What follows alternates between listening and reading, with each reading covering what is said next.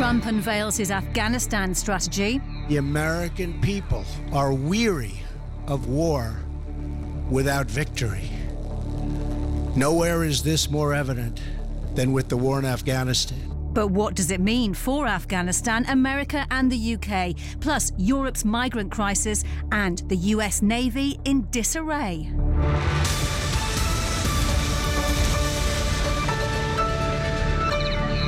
So, after weeks of speculation on Monday night, we finally found out Donald Trump's new strategy for Afghanistan.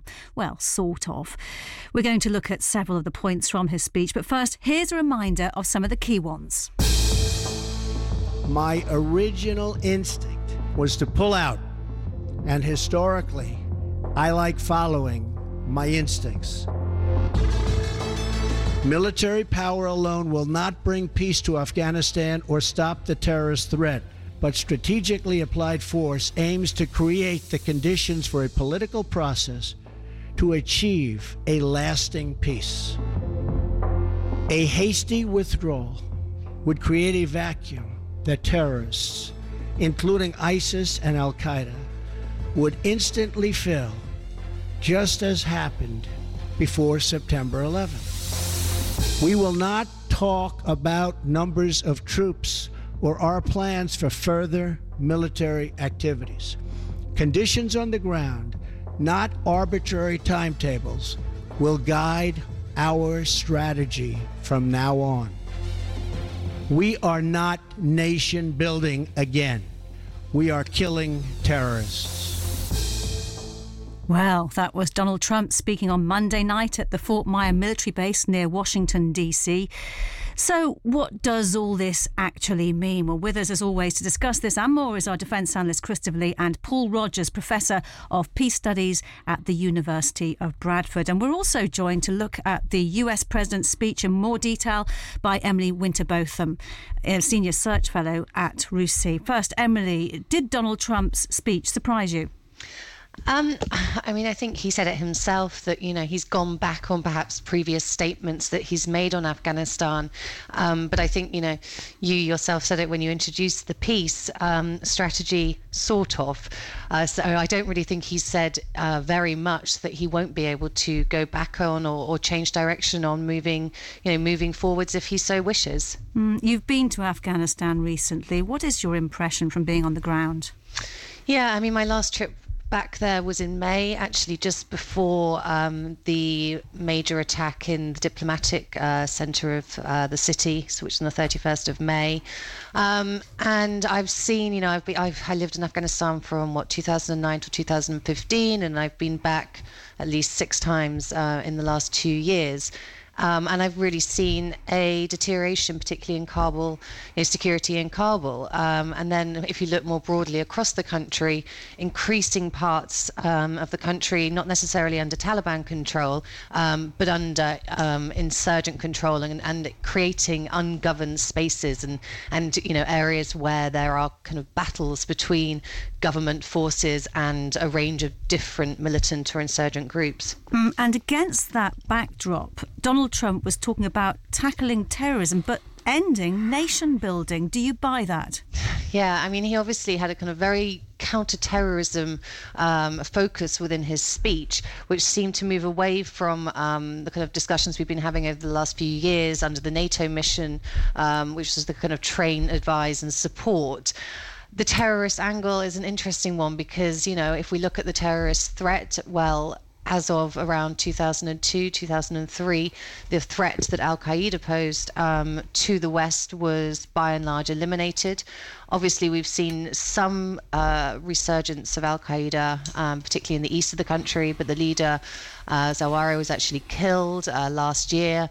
And then, obviously, the more um, kind of recent threat in the presence of ISIS or Daesh, which, you know, it obviously there, there's been some targeting of their strongholds, uh, particularly in Nangarhar, but still does remain a limited concern. Um, but I think the very, very kind of ongoing threat to Afghanistan's internal security still remains to be the Taliban.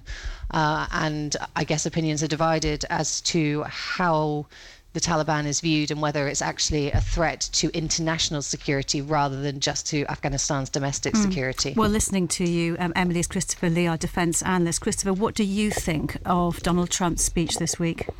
The the, the, the centre of it, wasn't it? We're there to kill terrorists. Very simple. And that the country is wear, weary of war without victory. Okay, there to kill terrorists. What do you kill them with? Uh, what is the composition, for example, of any forces that you've got there? Do you have to change? What is your policy? You devise a policy, then you say to your generals or you say to the, the uh, Secretary of Defense, um, that's our policy. Um, now you tell me what you've got and how you guarantee that policy. But then, supposing you have certain successes, whether it's because you've tagged into the Afghan forces or because you've brought your own units in to do a major job which you don't believe the Afghan forces can do successfully, how do you what do you do after you've done that? Let's say you've cleared an area. What do you do to hold and for how long do you want to hold it? Then how do you handle Pakistan? Because Pakistan has got a very important role in this. Um, and then you have to think of something else because if the president should not be thinking of what he is going to do, this, if we're right about a new style of policy, this goes on to the next president. This goes. This is vulnerable. Uh, what he was talking about to the political persuasion of the United States and the next White House, mm. maybe. Paul Rogers from the University of Bradford is also with us today. Uh, Paul, this idea about we're here to tackle terrorism, I heard at least one uh, defence uh, expert uh, in the region talking this week saying, well, actually, if you're if you're really thinking about the terrorist threat, you should be thinking about North Africa, not Afghanistan.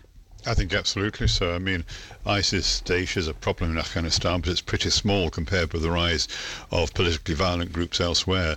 As far as Afghanistan is concerned, I mean, Trump probably will allow the increase in troop levels to about maybe 14 to 16,000. It's actually more than the 9,000 they say at present, quite a lot more, in fact. But look at the history. I mean, Obama came in 2010, after a couple of years' consideration, he added 30,000 troops to the 100,000 to the 70,000 already in uh, Afghanistan of Americans, and that took the total of all foreign troops to 140,000. We're talking about a tenth of that number, um, and if Obama was only putting those in to force the Taliban to the negotiating table, in the last few years, the Taliban and other armed opposition groups have substantially increased their hold in Afghanistan. Uh, the poppy growing season is about to start planting poppies in about six to eight weeks' time in Helmand. Uh, that's a huge source of revenue. I simply do not think that this is going to work, and I think there has to be a real rethink about what we're doing, but I don't see it coming now. So, Emily Winterbotham, if you were advising, just suppose, the American president on his strategy in Afghanistan, what, what do you think he should be aiming to achieve exactly? Um, I mean, I, I, do think there needs to be an emphasis on what is happening internally in Afghanistan, which obviously contradicts, I guess, um, his approach to not want to be engaging in nation building. I think he's rightly very cautious of that. But one of the reasons why we still have an insurgency um, is that Afghanistan is as much as it's a proxy war, it's also an insurgency, a civil war, um, a drugs war. And these are issues that go back to um, government credibility, government legitimacy, and the need to tackle corruption to actually gain uh, widespread uh, government, you know, government legitimacy in Afghanistan. At the same time, I think he probably ignored um, a few other players. He talked about India, he talked about Pakistan, but you know, what's the role for China? Where's Saudi Arabia in this? Where's Russia? Um, I think we were hoping for a little bit more of a broader South Asia strategy generally, um, rather than uh, the kind of surface level understanding of how he would engage with India and Pakistan specifically that you know we heard on Monday. All right, Emily Winterbotham, thank you for your time. That's, that's, Emily Winterbotham, Senior Research Fellow at RUSI. Thank you for your time today. Well, Donald Trump's new strategy for the war in Afghanistan has been praised by Afghan government officials and by NATO members.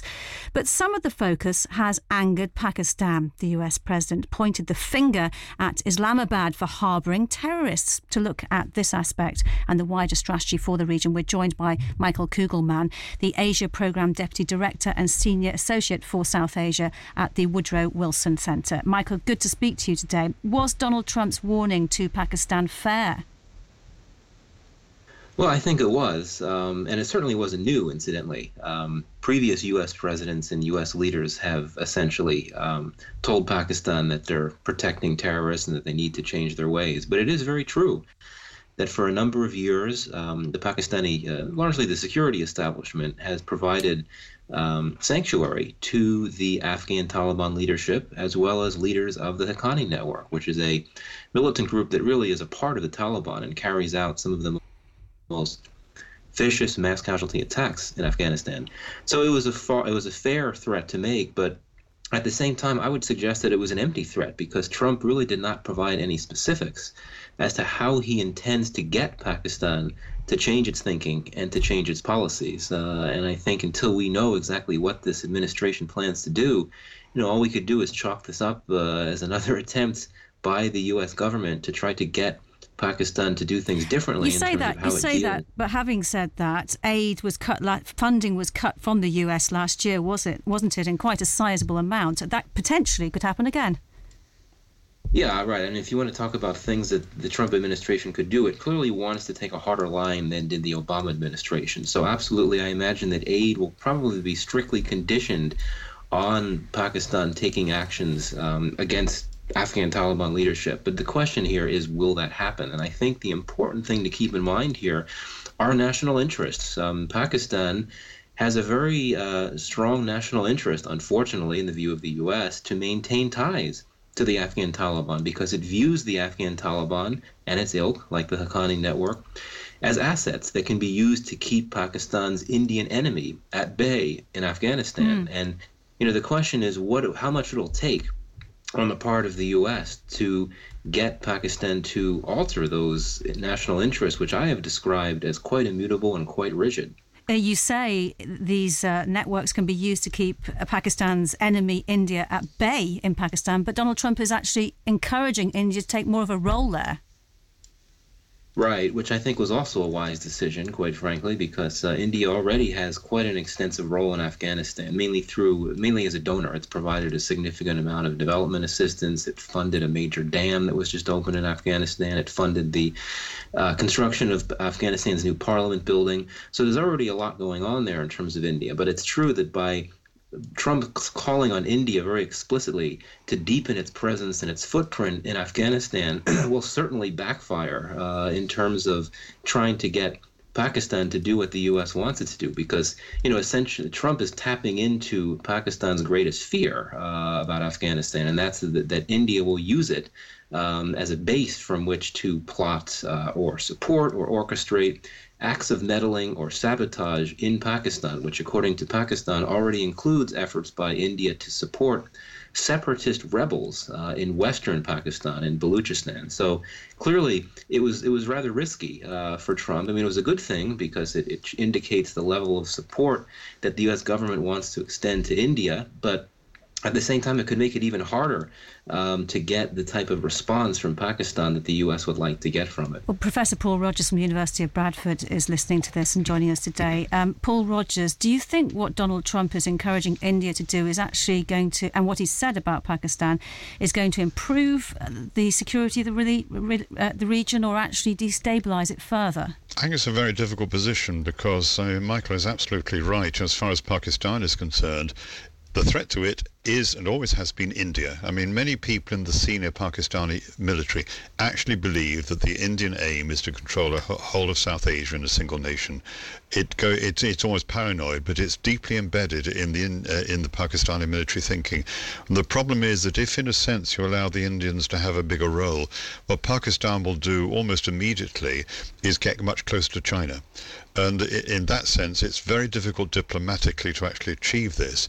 And I'm not sure the Trump administration has the capability to do so, not least because of the loss of all those specialists in the State Department since he was appointed. All right, Paul Rogers, stay with us. Uh, Michael Kugelman from the Woodrow Wilson Centre, thank you for joining us today.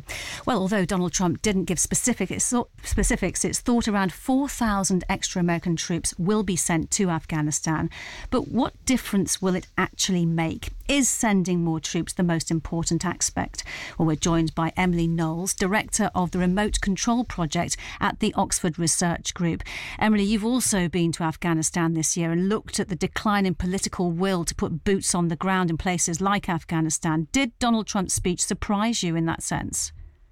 Hi, thanks for inviting me on. I mean, surprise, not not really in many senses. It, it sounds like a lot of the old strategy, um, albeit with the timelines taken off. But just because you've taken the timelines off the strategy doesn't make this a long-term approach. So it was really interesting to to see that actually having gone out and spoken to a lot of troops from from NATO this February and March, that low troop numbers, although they were causing difficulties on the ground, were not the number one concern or named as kind of the most damaging factor for mission success. Mm, so, what did they tell you was the most damaging factor for mission success? Well, as you said, it's this lack of political will. And uh, this especially shows when it comes to sort of bringing maximum pressure to bear on all parties to the conflict to bring them to the negotiation table. I think there's been a lot of attention on the military drawdown and kind of the reduction in troop numbers.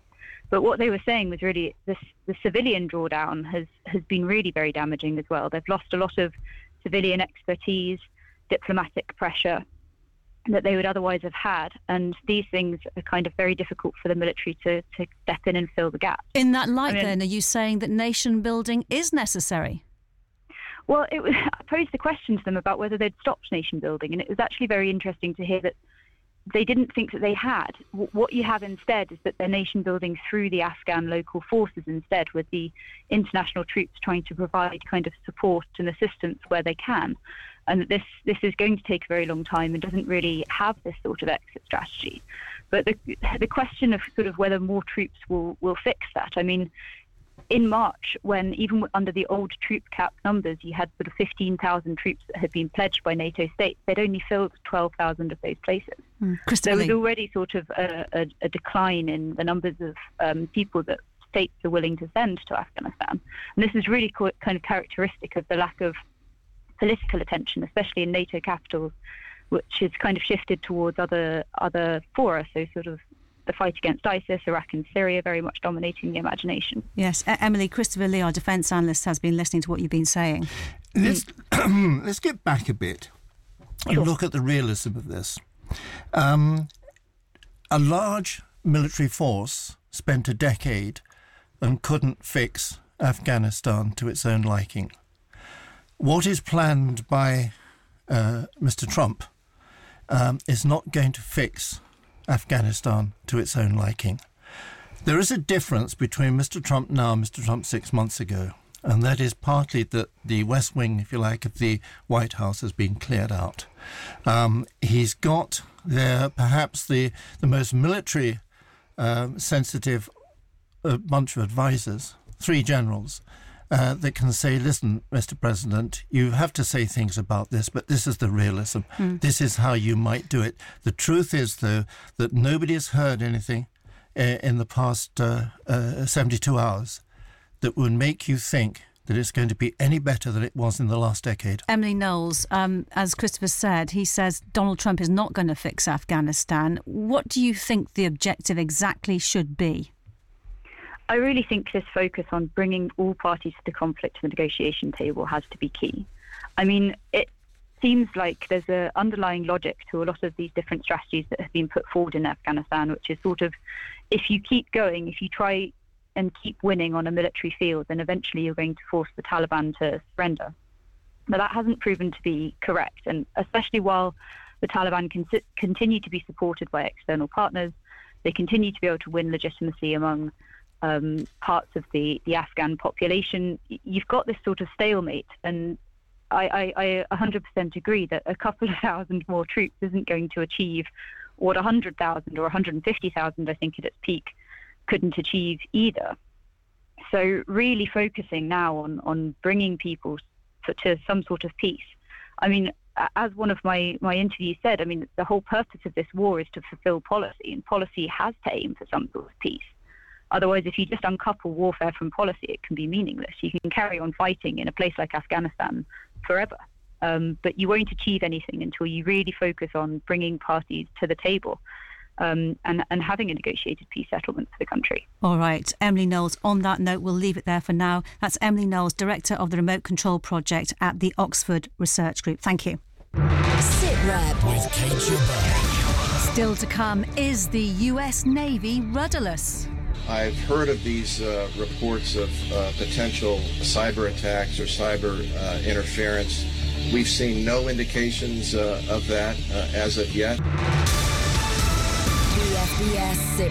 The Foreign Secretary Boris Johnson has been in Libya this week visiting UK naval officers training the Libyan Coast Guard in search and rescue, announcing a £9 million aid package for Libya to help deal with the problems of migrants. He described the country as the front line for many challenges, including the threat from terrorism. Well, most affected by the Libyan migrant crisis is Italy. Uh, Christopher, what is the threat to Italy from the wave of migrants? In some senses, it's the whole credibility of the Italian government um, and the Italian government amongst its electorate as well. Um, you've got to remember that only Italy, and to some extent Libya in a strange sort of way, is actually has a has a direct function in the whole refugee thing. Um, the Italians are saying that other countries in Europe have got to play their part. They've actually got to take part in trying to sort out this problem at the moment. But when you consider that where the um, ignore the barbarism, if you can, for a moment. The fact that there are half a million uh, people at any one time on the move, um, that places like Germany have got 500,000 uh, people coming in almost a trickle uh, all the time. That when you say, right, you people cannot have uh, citizenship, you must go, only 27% are ever chucked out and therefore the economic migrants say, look, we'll join the refugees and we can get in there at the same time.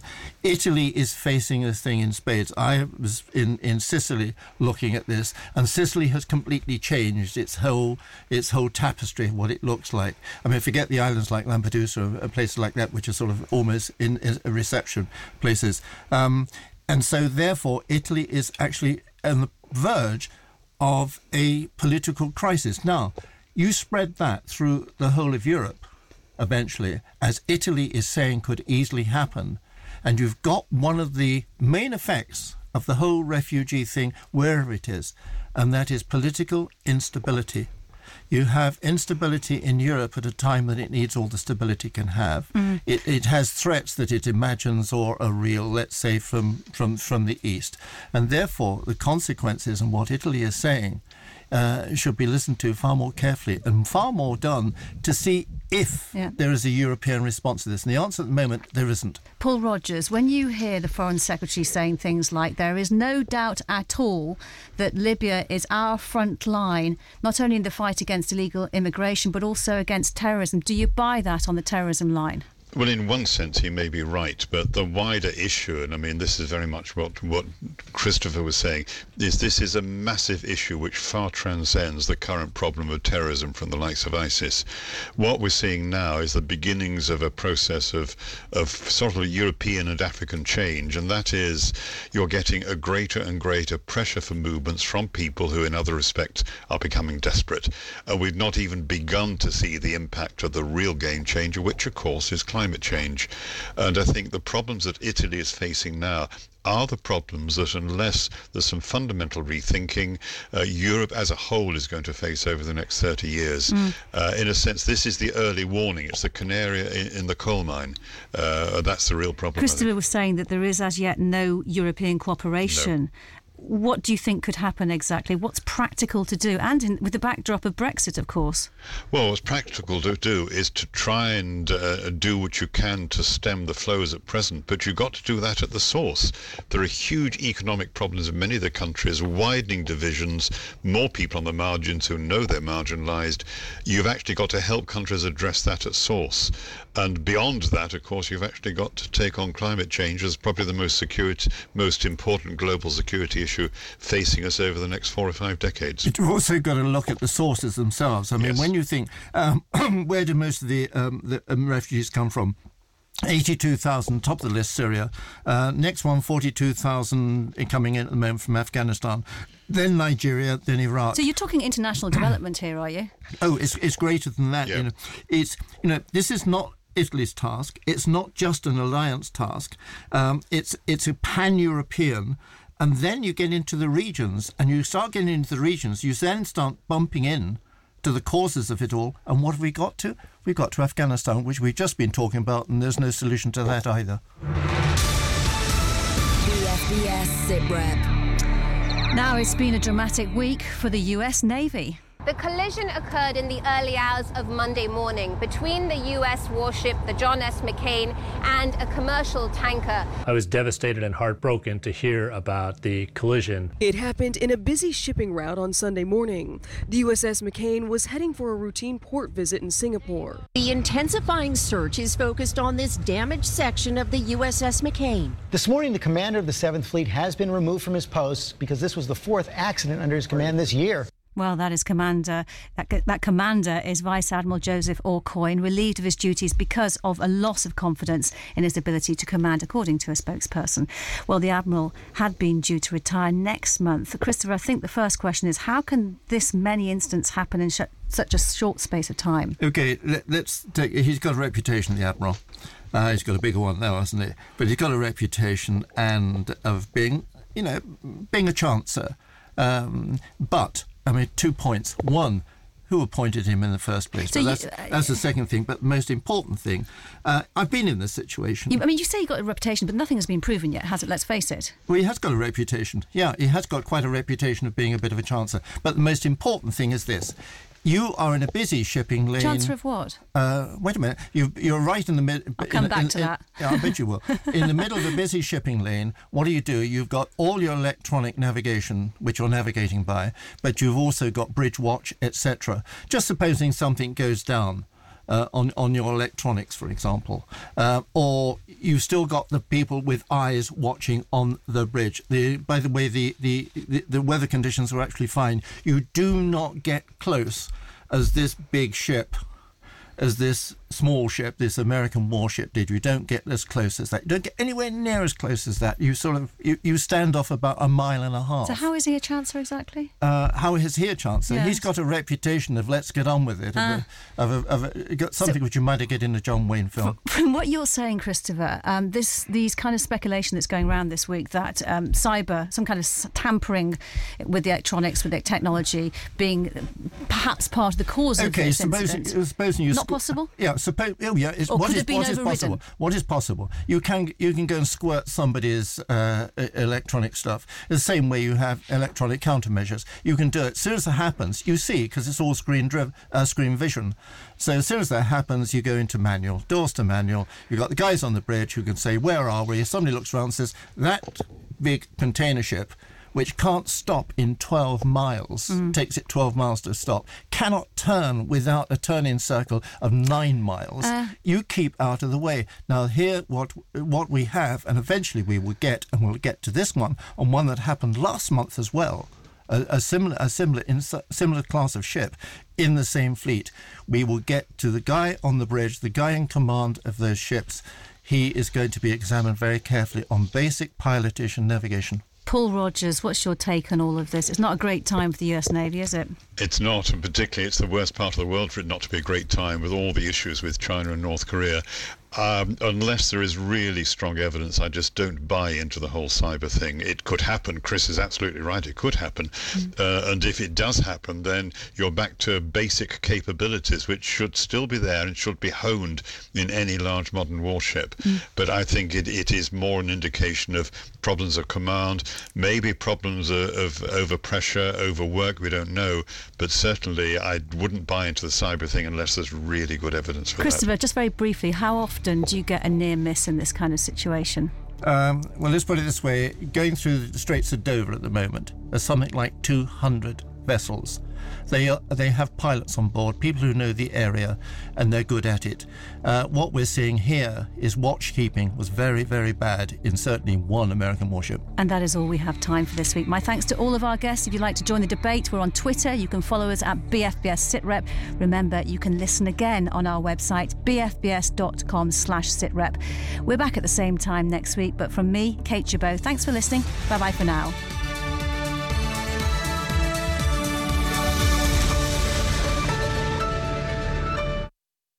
On digital radio, FM, and satellite TV in the UK. Online and on air around the world. This is Forces Radio. Forces Radio.